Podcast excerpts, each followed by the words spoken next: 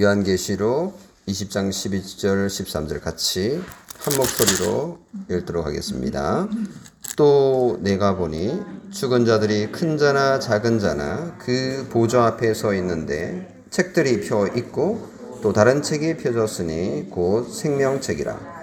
죽은 자들이 자기 행위를 따라 책들에 기록된 대로 심판을 받으니 바다가 그 가운데에서 죽은 자들을 내주고 또 사망과 음부도 그 가운데에서 죽은 자들을 내주매 각 사람이 자기의 행위대로 심판을 받고 21장 4절 같이 읽겠습니다. 모든 눈물을 그 눈에서 닦아주시니 다시는 사망이 없고 애통하는 것이나 곡하는 것이나 아픈 것이 다시 있지 아니하리니 처음 것들이 다 지나갔음 이러라. 네, 여기까지 읽었습니다. 오늘 예배 줌으로 참석하고 계시는 가정이 세 가정이나 지금 됩니다. 해외에서도 지금 접속 하셨고요. 설교 마치고 입교 그리고 성찬이 이어지겠습니다. 어, 거기로부터 살아있는 자와 죽은 자를 심판하러 오십니다. 라고 이제 사도신경에 우리가 고백을 하는데요. 한 달 전에 어, 저희들이 이 고백을 가지고 어, 첫 번째 설교를 들었고요. 오늘은 두 번째입니다. 어, 그때는 거기로부터 오신다라는 데 초점을 두어서 설교를 했고, 오늘은 심판에 초점을 두어서 설교를 할 예정입니다.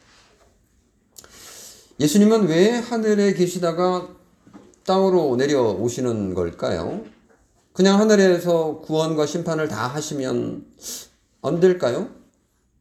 그리고 이미 우리는 구원 받았는데 또 무엇 하시겠다는 건지 이해가 안 됩니다. 이렇게 질문을 할 수 있잖아요. 어떤 의미에서 우리의 구원은 완성된 것 같지만 아직 완전하게 성취되지는 않았습니다. 구원은 예수님의 재림으로 심판을 통해서 최종적으로 완성될 것이기 때문에 아직도 구원하시는 예수님의 사역이 남아있다라고 볼 수 있는 거죠. 그러면 예수님께서 재림하셔서 하시고자 하는 게 뭘까라고 질문을 던져보면요. 오늘 어, 사도신경에 고백하는 그 고백에 분명하게 명시되어 있습니다. 재림의 목적은 살아있는 자와 죽은 자를 심판하기 위함입니다. 예수님이 오시는 이유는 구원하기 위함이다 라고 말을 해도 될 텐데 그렇게 말하지 않고 심판하기 위함이다 라는 점에 주목할 필요가 있습니다. 어, 우리를 구원하러 오시는 거 아니었어? 심판하러 오신다고? 예, 심판하러 온다라고 고백합니다. 심판은 이미 다 끝난 거 아닌가요? 이렇게 질문할 수도 있어요. 아닙니다. 불신자가 하나님을 믿지 않으므로 이미 심판을 받은 것이긴 하지만 최종 심판이 남아 있는 거예요. 재림 당시 살아있는 자들뿐만 아니라 이미 죽은 자도 다시 살아나서 최종 재판을 받게 될 겁니다. 그 마지막 심판, 심판, 심판이라는 말은 잘 안 쓰니까 어, 쓰긴 하죠. 운동 종목에서나 심판이 예, 있죠. 재판이라는 말이 훨씬 더 어, 좋겠습니다. 그러니까 마지막 재판이 있을 거라는 것을 말하고 있습니다. 이거는 성경 전체를 살펴본 후에 이제 내린 결론인데요. 마태복음 25장을 보더라도 거기에 세 가지 비유가 나오잖아요. 거기 첫 번째 열 처녀 비유, 두 번째 달란트 비유, 세 번째 양과 염소 비유인데 모두 하나같이 공통점이 뭐냐 하면 마지막에 하나님께서 재판을 하실 거다. 계산을 하실 거다. 심판을 하실 거다라는 내용입니다. 그래서 이 세상의 마지막에는 반드시 재판이 있을 거다. 심판이 있을 거다라는 거죠. 그러면 예수님이 재판으로 오시는 거야? 재판장이시네? 그렇습니다. 재판장이십니다. 어, 그러면 좀, 어, 예수님 좀 안 왔으면 좋겠는데요? 이런 두려운 마음이 들 수도 있지 않을까요? 누구나 재판받는 거 좋아하는 사람 없을 거예요. 털어 먼지 안, 나, 안 나는 사람 있겠어요? 그러니까 예수님께서 재판하러 오시면, 와, 야, 이거 뭐, 내가 그동안 좀 착하게 보이긴 했는데, 내가 평소에, 어, 선행을 많이 했는데, 어, 이렇게 파 보면, 또 못된 일 했던 것도 있고, 못된 말 했던 것도 있고, 못된 행동도 있었을 텐데, 그거 다 밝혀진다면, 와, 끔찍하지 않습니까? 성도 여러분, 걱정하지 마십시오. 바로 그 추악한 죄를 다른 사람들이 모르는 그 죄를 위해서도 예수님께서 십자가 위에서 대속의 죽음으로 죽으신 거예요. 예수님께서 그 죄까지도 죄값을 다 치러 주셨기 때문에 걱정하지 마세요. 우리는 그 예수님을 믿기 때문에 재판장으로 오신 그 예수님 앞에서 우리는 의롭다라고 판단을, 판정을, 재판을 받게 될 겁니다. 예수님께서 이렇게 마, 말씀하실 거예요. guilty or innocent. 두 개 중에 하나를 말씀하실 건데요. 너 무죄야. 라고 우리에게는 말씀하실 것이기 때문에 그렇습니다. 왜요? 우리가 예수님을 믿음으로. 그 믿음은 어디에서 왔나요? 성령님께서 주신 것이죠. 우리의 공로로, 우리의 의로 아닙니다. 예수 그리스도의 공로와 예수 그리스도의 의로 우리가 결백하다. innocent라고 선언을 받게 될 겁니다. 그러니까 우리가 얼마나 예수님을 의지하고 예수님을 믿고 예수님께 감사하며 살아야 할지 시시각각 우리가 생각해야 되지 않을까요? 그리고 예수님의 재림과 심판을 간절히 바라는 사람들이 세상에 있을까 생각을 하지만 사실은 세상에요. 예수님의 재림을 간절히 기다리는 때가 있었고 예수님의 재림을 간절히 원하는 사람들이 있었습니다. 어떤 사람들일까요? 예, 억울한 누명과 아픔과 고통 속에 살아가는 사람들입니다. 교회 역사 속에는 수많은 순교자들도 있었어요. 그들은 예수님 때문에 핍박받고 예수님 때문에 고난받고 예수님 때문에 고통을 받아야 했던 자들입니다. 그들은 예수님의 재림과 심판이 너무 간절했던 자들이죠. 만약 예수님이 재림하셔서 마지막 심판을 하지 않는다면 이들이 얼마나 억울할까요? 그렇지 않습니까? 성경에 나오는 억울한 사람들 많잖아요. 형이 던진 돌에 맞아가지고 억울하게 죽어간 사람 있죠? 형이 일부러 던진 돌에 맞아 죽었어요. 누구죠? 창세기에 나오잖아요. 형이 돌로 쳐서 죽였어요. 그래서 억울하게 죽은 사람. 아벨이죠, 아벨. 아벨이 얼마나 억울할까요? 아무리 질투와 분노가 있다 하더라도 아니 형제를 쳐 죽이다니요. 그런 악한 자를 당장에 죽이지 않으시는 하나님 도대체 무슨 뜻인지 모르겠어요. 그걸 우리가 다 알 수는 없지만 하나님께서는 그거 반드시 계산할 거다. 심판할 거다. 재판할 거다. 그리고 그 값을 치르게 할 거다. 이게 심판하러 오시는 예수님의 의미입니다. 아벨은 자신의 억울한 죽음을 살아있을 때는 보상, 아니, 바로 죽었으니까 뭐 보상 받을 수가 없죠. 그러나 예수님께서 반드시 오셔서 그걸 계산할 거라고요. 재판하실 거라고요. 그래서 예수님의 재림과 심판은 아벨에게도 큰 위로가 되고요. 우리에게도 큰 위로입니다. 또 최근에 우리가 읽었죠. 열왕기 합니까? 나보 아 상이죠. 나보옷이 악한 아합 왕에게 팥을 빼앗겼어요. 그리고 왕비 이세벨이 사주한 거짓 증인 두 명에 의해서 나봇은요 신성 모독죄로 그렇게 한 번도 한 적이 없는데 돌에 맞아 정말 억울하게 죽었습니다. 사악한 왕과 왕비에 의해서 처절하게 죽어간 불쌍한 나봇. 정말 분노가 치밀어 오르죠. 어떻게 이렇게 악인들은 힘도 많고 그리고 이렇게 약한 사람들이 이렇게 억울하게 죽어가느냐고 정말 울분이 생기지 않습니까? 나봇의 이 억울한 죽음은 어떻게 보상받을 수 있을까요? 만약 마지막 심판이 없다면 나봇은 정말 불쌍한 사람이었을 것입니다. 예수님의 재림과 심판은 그런 의미에서 나봇과 우리에게 큰 위로입니다.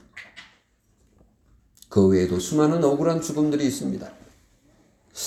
물론 이 땅에서 악인이 심판받고 벌받는 경우들도 있죠. 성경에도요. 예를 들면 이집트 병사들이요. 이스라엘 백성들을 쫓아오다가 홍해 바다에 다 몰살했어요. 다 빠져 죽었어요. 하나님의 심판이죠.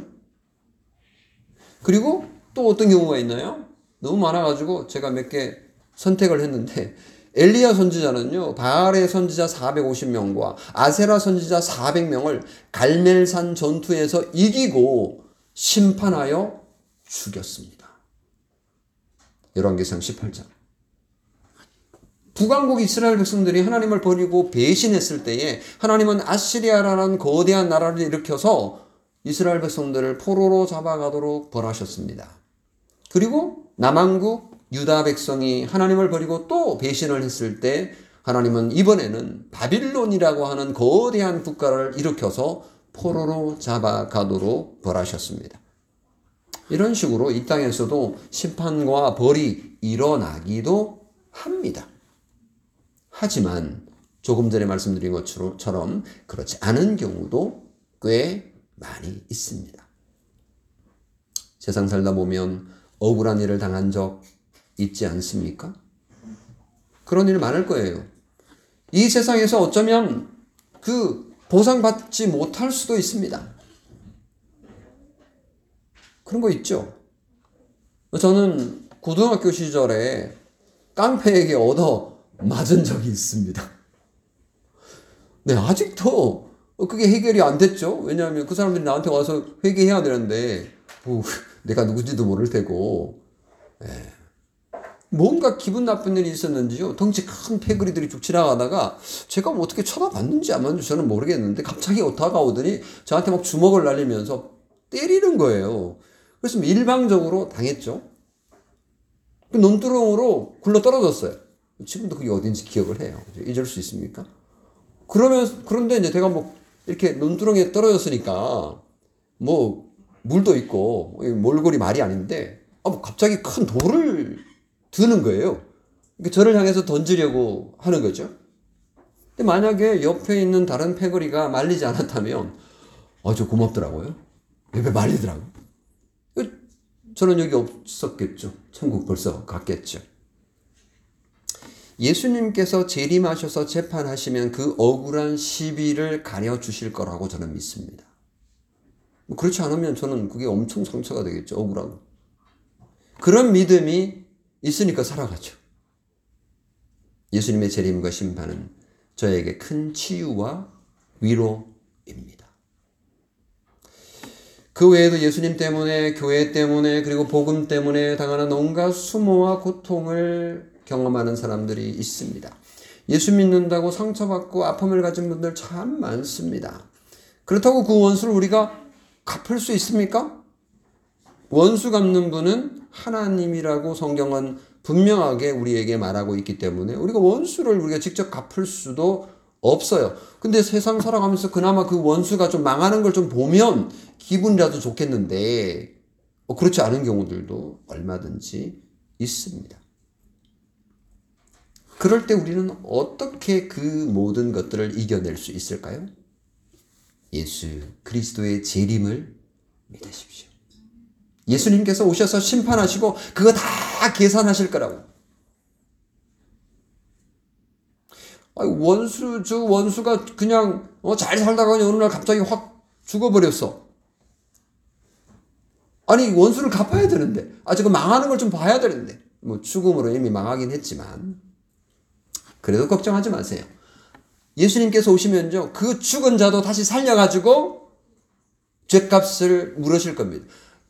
죄인들을 왜 살리 왜 살려주냐고요? 죄값 물으려고. 예수님께서 오시면요 예수 믿는 사람만 부활하는 게 아니고 예수 안 믿는 사람도 부활할 거예요. 근데 그 부활은 죽음의 부활이고요. 우리는 생명의 부활이에요. 오, 엄청난 차이 나는 거죠. 그래서 그 사람들은요, 다시 살아나서 그 죄값을 다 지고 지옥에 갈 겁니다. 시시비비를 예수님께서 다 가리실 거예요. 지금 이 땅에서 혹시 문제가 다 밝히 드러나지 않고 내가 정말 억울한 것이 많더라도 걱정하지 않아도 됩니다. 시시비비가 밝혀질 날이 반드시 올 것이기 때문입니다. 사도 요한이 반문섬에서 이런 환상을 봤습니다. 또 내가 보니 죽은 자들이 큰 자나 작은 자나 그 보좌 앞에 있는데 책들이 펴 있고 또 다른 책이 펴 있으니 곧 무슨 책이라? 생명책이라. 죽은 자들이 자기 행위를 따라 책들에 기록된 대로 심판을 받으니 책에 다 기록되어 있대요. 다 카운팅이 되고 있다고. 이놈의 자식, 어? 이런 나쁜 일을 했구만. 이렇게 박해를 해도 돼? 이런 말을 했지. 그래서 상처를 얼마 얼마 먹였, 입혔지.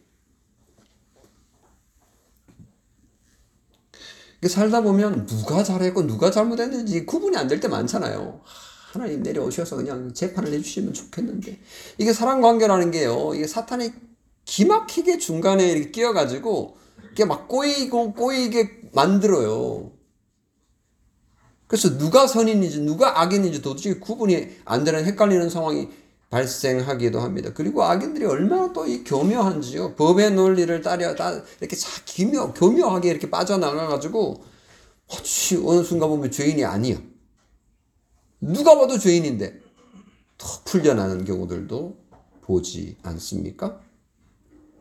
바다가 그 가운데서 죽은 자들을 내주고 또 사망과 음부도 그 가운데서 죽은 자들을 내주매 각 사람이 자기 행위대로 심판을 받고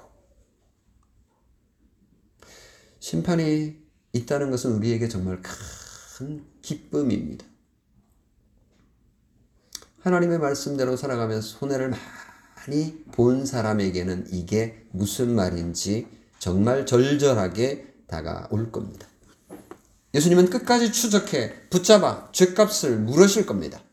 예수님은 거기로부터 살아있는 자들과 죽은 자들을 심판하러 오실 것이기 때문입니다. 반드시 오실 겁니다. 주님, 어서 오십시오. 힘든 일 있으면 주님, 어서 오십시오. 라고 기도하십시오. 속히 오실 것입니다. 그래서 나를 괴롭히고 아프게 한 그를 심판하고 억울함을 풀어주십시오. 연계시록 21장 4절에 기록된 이 말씀 읽고 설교를 마칩니다. 모든 눈물을 그 눈에서 닦아주시니 다시는 사망이 없고 애통하는 것이나 곡하는 것이나 아픈 것이 다시 있지 아니하리니 처음 것들이 다 지나갔음이라. 눈물을 다 닦아 주신대요. 거기에는 사망이 없고 애통하는 것이나 곡하는 것이나 아픈 것이 다시 있지 아니할 것이다. 예수님께서 다 해결해 주신대요. 그 믿음 가지고 지금의 아픔과 고통과 슬픔과 어려움을 견뎌내시는 주님의 백성 여러분 다 되시기를 바랍니다. 아멘. 기도하겠습니다. 사랑이 많으신 아버지 하나님 감사합니다.